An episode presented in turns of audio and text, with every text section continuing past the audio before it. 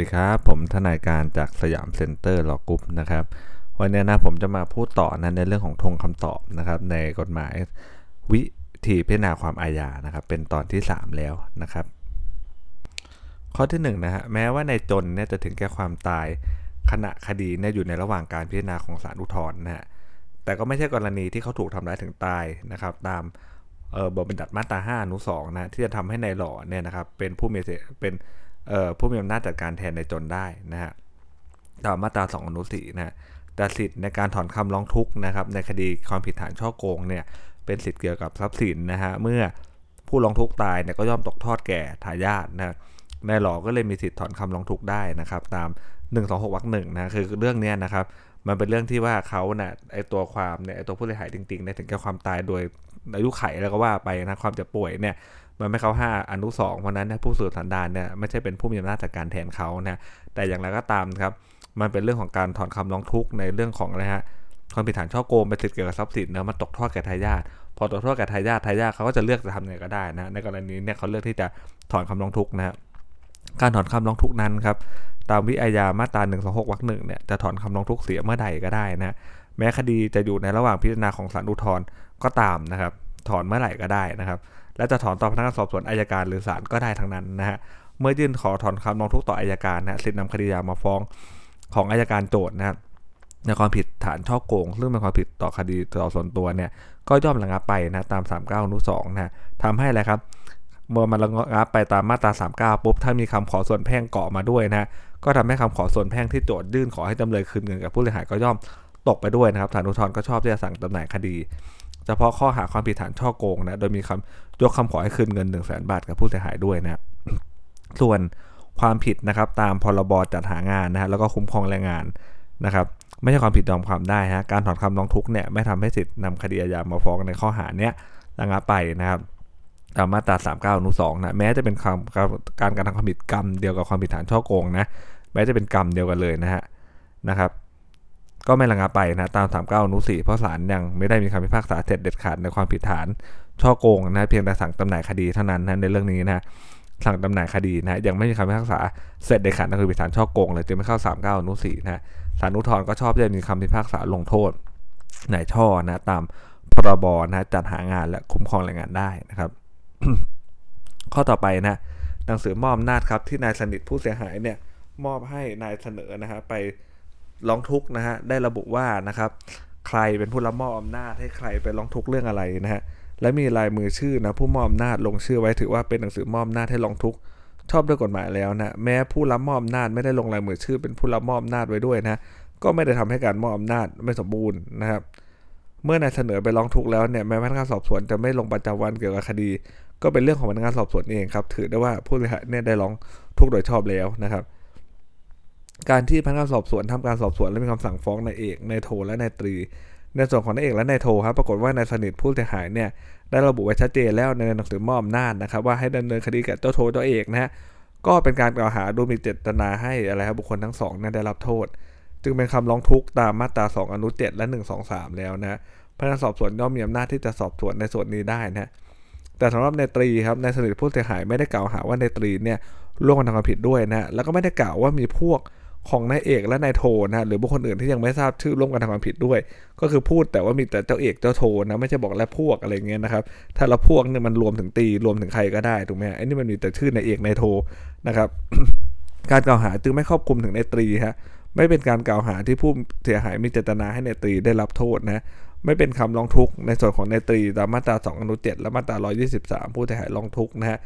คดีความผิดฐานร่วมกันช่อโกงเป็นคดีความผิดต่อส่วนตัวนะฮะ เมื่อไม่มีคำร้องทุกข์ตามระเบียบพนักงานสอบสวนย่อม ไม่มีอำนาจสอบสวนนั่นเองนะตามมาตรา121วรรคสองนะครับพนักงานสอบสวนก็จึงไม่มีอำนาจสอบสวนในเรื่องของในตรีนะครับนะก็อัยการก็จะไม่มีอำนาจฟ้องไปด้วยนะครับ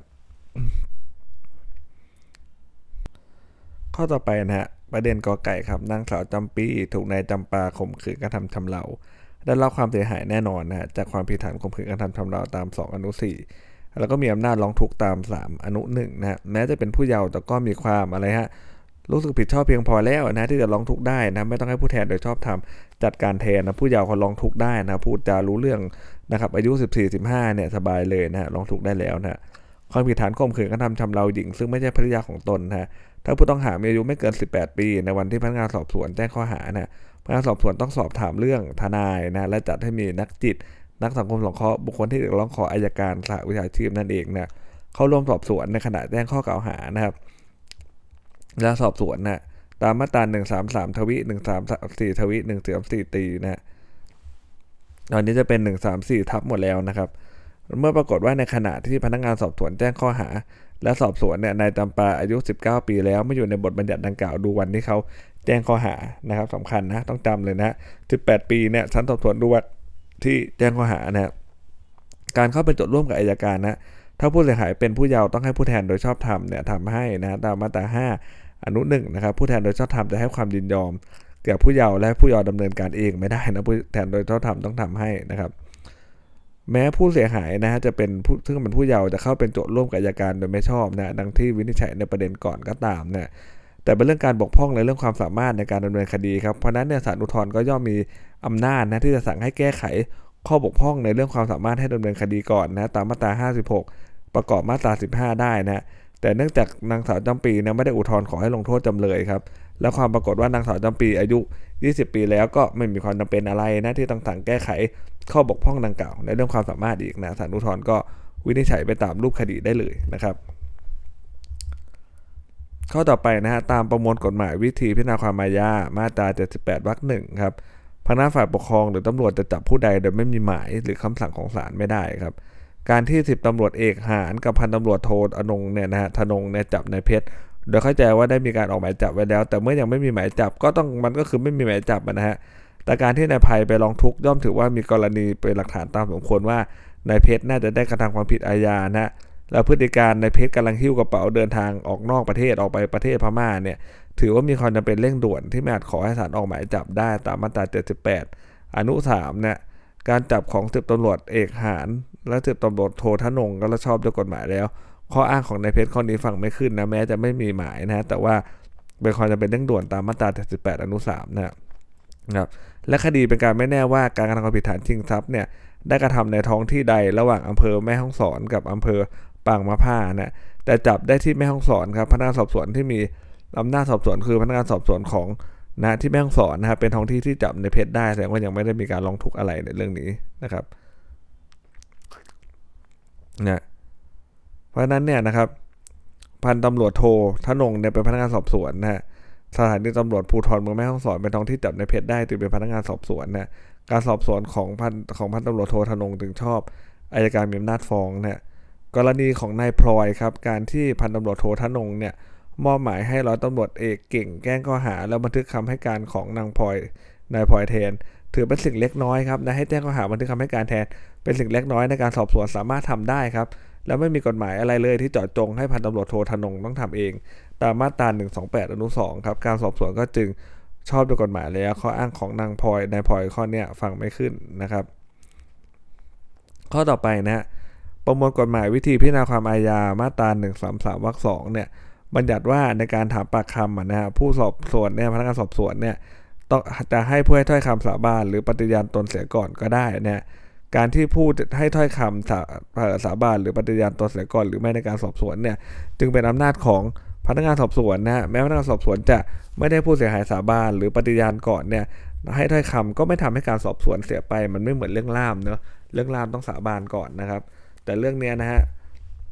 งานถามปากคำเนี่ยนะครับ จะให้เขาสาบานปฏิญาณตนก่อนนะครับนะฮะไม่จำเป็นเลยนะครับ ที่จะต้องให้เขา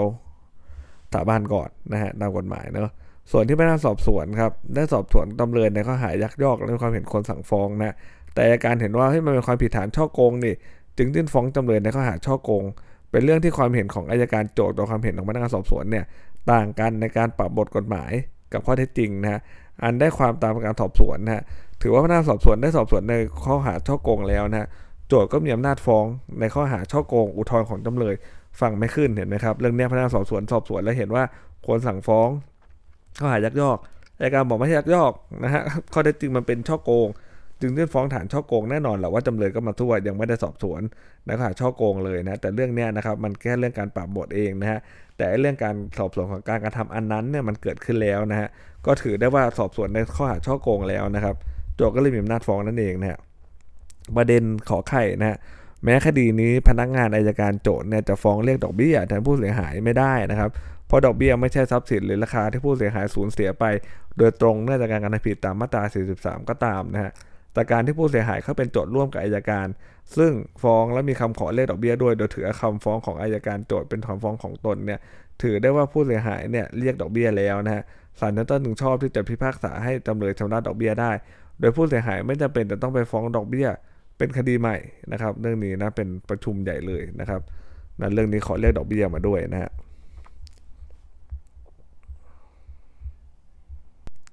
ข้อต่อไปนะฮะการนำชี้นะที่เกิดเหตุประกอบการดำเนินคดีของนายสิงห์เนี่ยเป็นการดำเนินการก่อนสอบสวนผู้ต้องหานะครับไม่ใช่การถามปากคำเนาะและไม่ใช่การชี้ตัวผู้ต้องหาด้วยนะซึ่งจะมีบทบัญญัติของกฎหมายโดยเฉพาะ แม้จะกระทำขณะที่ในสิ่งอายุไม่เกิน 18 ก็ไม่ต้องมีนักจิตนักอะไรทั้งนั้นนะไปนำชี้ที่เกิดเหตุเฉยๆนะฮะยังไม่ได้สอบสวนเลยนะครับนะไม่ต้องมีนักจิตนักสังคมสองข้อบุคคลที่ร้องขอหรืออายการอยู่ร่วมด้วยในการนำชี้ ตามบทบัญญัติว่าด้วยการสอบสวนผู้ต้องหาอายุไม่เกิน 18 ปีนะฮะตาม 134ทับ2 133ทวีแล้วก็ 133ตรีนะฮะการนำชี้ประกอบการดำเนินคดีของนายสิงห์ก็เลยชอบแล้วนะครับตามมาตรา134ทับ1วรรคหนึ่งฮะในคดีที่ผู้ต้องหาอายุไม่เกิน 18 ปี ในวันที่พนักงานสอบสวนแจ้งข้อหา ก่อนเริ่มถามคำให้การครับ ให้พนักงานสอบสวนถามว่ามีทนายไหมนะ ถ้าไม่มีก็ให้รัฐจัดหาให้ เพราะอายุเขายังไม่เกิน 18 ปีนะในวันแจ้งข้อหานะครับ แล้วพนักงานสอบสวนนะฮะเอ่อดำเนินการถามปากคำในสิ่งไปโดยไม่ได้จัดหาทนาย และตั้งทนายให้โดยจึงไม่ชอบนะแต่มาตรา134ทับ4วรรค5บัญญัติเพียงว่าถ้อยคำใดๆนะที่ผู้ต้องหาได้ให้ไว้กับพนักงานสอบสวนเนี่ยแต่รับฟังเป็นพยานหลักฐานในการพิสูจน์ความผิด ไม่ได้เท่านั้นนะแสดงว่าไม่มีผลทำให้การสอบสวนไม่ชอบด้วยกฎหมาย อันจะทำให้กายการไม่มีอำนาจฟ้องนะเรื่องการแจ้งสิทธิ์โดยมากแล้วนะครับ มันแค่ทำให้รับฟังพิสูจน์ความผิดไม่ได้นะ ไม่มีผลถึงอำนาจฟ้องฟ้องได้อยู่ดีนะครับ ข้อควายครับ การแจ้งข้อหาให้ผู้ต้องหาทราบ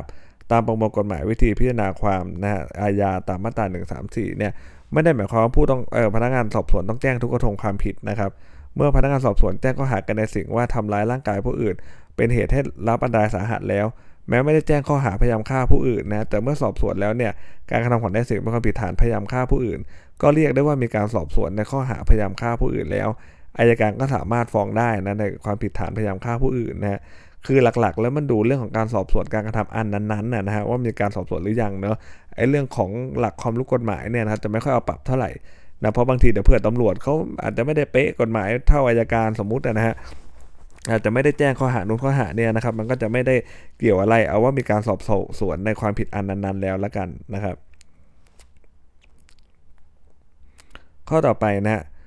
ประมวลกฎหมายวิธีพิจารณาความอาญาครับมาตรา1 3 4ทับ1นะฮะบัญญัติให้คดีที่ผู้ต้องหาอายุไม่เกิน 18 ปีนะฮะในวันที่พนักงานสอบสวนแจ้งข้อหาก่อนเริ่มถามความให้การให้ถามว่ามีทนายหรือไม่นะฮะถ้าไม่มีให้รัฐจัดหาให้นะเป็นบทบัญญัติเฉพาะกรณีก่อนเริ่มถาม นะคำให้การนะครับนะก่อนเริ่มถามคำให้การเท่านั้น เพราะว่าเขาจะต้องสปีกสโป๊กแล้วถูกไหมตรงนั้นใช่ไหมฮะเขาต้องพูดอะไรสักอย่างแล้วนะต้องมีทนาย แต่เรื่องนี้เป็นเรื่องของการแจ้งข้อหาครับแจ้งข้อหาเฉยๆยังไม่ได้ถามนะแม้ว่าตัวเลขข่าวเนี่ยจะแจ้งข้อหาไปโดยไม่ได้สอบถามในดำซึ่งมีอายุ 17 ปีนะว่ามีทนายความหรือไม่ก็ไม่ได้ทำให้การสอบสวนไม่ชอบนะครับนะเรื่องที่เขาแจ้งข้อหาก็ยังไม่ได้ถามคำให้การนะการสอบสวนในดำก็เลยชอบด้วยกฎหมายแล้วนะครับ ข้อขอไข่นะเมื่อร้อยตำรวจเอกข่าวครับแจ้งข้อหาแก่นายดำนะเพียงแต่ว่ายักยอกนะรถจักรยานยนต์ของนายแดงนะไม่ได้เกี่ยวข้องเกี่ยวเนื่องกับการกระทำของนายดำที่ช่วยเหลือนายเหลืองนำโทรศัพท์เคลื่อนที่ที่ลักมาไปขายไอ้คนเป็นฐานลักของโจรนะการที่ร้อยตำรวจเอกขาวสอบสวนและสรุปสำนวนเนี่ยเสนอความเห็นควรสั่งฟ้องนายดำข้อหารับของโจรนะฮะโทรศัพท์เครื่องที่อีข้อหาหนึ่งแก่นายดำโดยไม่ได้แจ้งข้อหาดังกล่าวแก่นายดำ จึงเป็นการสอบสวนที่ไม่ชอบด้วยมาตรา 134 เห็นไหมข้อนี้มันจะแตกต่างและนะข้อนี้เนี่ยมันยังไม่มีการสอบสวนในการกระทำอันนั้นๆเลยนะฮะเรื่องเนี้ยมันสอบสวนแค่เรื่องการยักยอกรถจักรยานยนต์นะฮะนะครับยักยอกรถจักรยานยนต์ไม่ได้เกี่ยวเนื่องอะไรเลยกับที่เขาไปช่วยอีกคนหนึ่งเนี่ยนำโทรศัพท์เคลื่อนที่ที่ลักไปขายความผิดฐานลับของโจรเรื่องนั้นไม่เคยเอามาพูดถึงเลยเห็นไหมครับนะเพราะนั้นเนี่ยมันเป็นการที่ยังไม่ได้แจ้งข้อหาแกในดำนะเป็นการสอบสวนที่ ไม่ชอบนะครับอายการก็ไม่มีอำนาจฟ้องไปด้วยตามมาตรา 120 นั่นเองนะครับสำหรับ EP นี้ก็มีที่น่าสนใจอยู่เพียงเท่านี้นะครับ เดี๋ยว EP หน้าผมจะมาต่อให้อีกทีหนึ่งนะครับสำหรับวันนี้สวัสดีครับ